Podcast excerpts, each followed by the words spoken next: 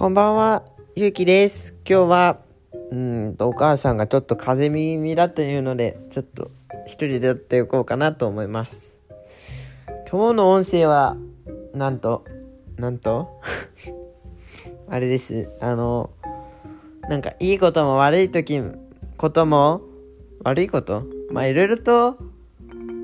同じようなことってタイミングが重なるなっていうネタです。まあ、なんでそのネタにしたかっていうと、まあこの土日ね、ちょっと、悪いことではないんですけど、ちょっとやらかしを重ねてしまって、僕の、僕がですね、そう。で、なんかちょっと、よくこういうことって多いよなと思って、今回そういう話をしていきたいなと思います。まあ、その、目立ちやすいのは、その、嫌なこととか、自分がちょっと嫌だなって思うことが、なんて言うんだろう、わかりやすいというか、なんというか、難しいんですけど、なんだろう、こう、ちょっと待ってくださいね、そう。難しい、ん？自分に大変なことっていうか、いいことじゃない方が、こう目立ちやすいんですけど、まあなんか僕は、その、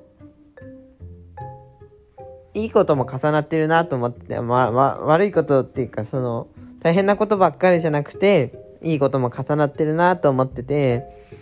うん、なんか、人間ちょっと記憶が曖昧で忘れちゃったりしてるんですけど、なんかすごい、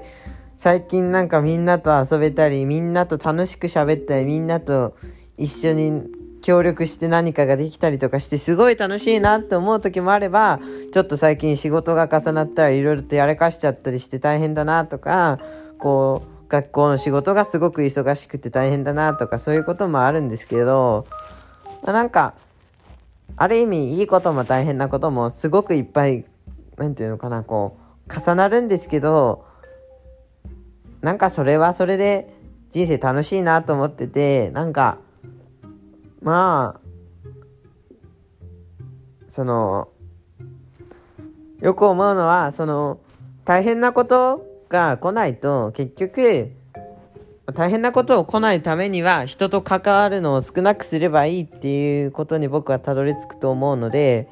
そういう意味で言うと、なんだろうな、難しいけど、ま人と関わることが少なくなれば、僕の場合は楽しいこともすごく極端に少なくなると思うので、なんだろ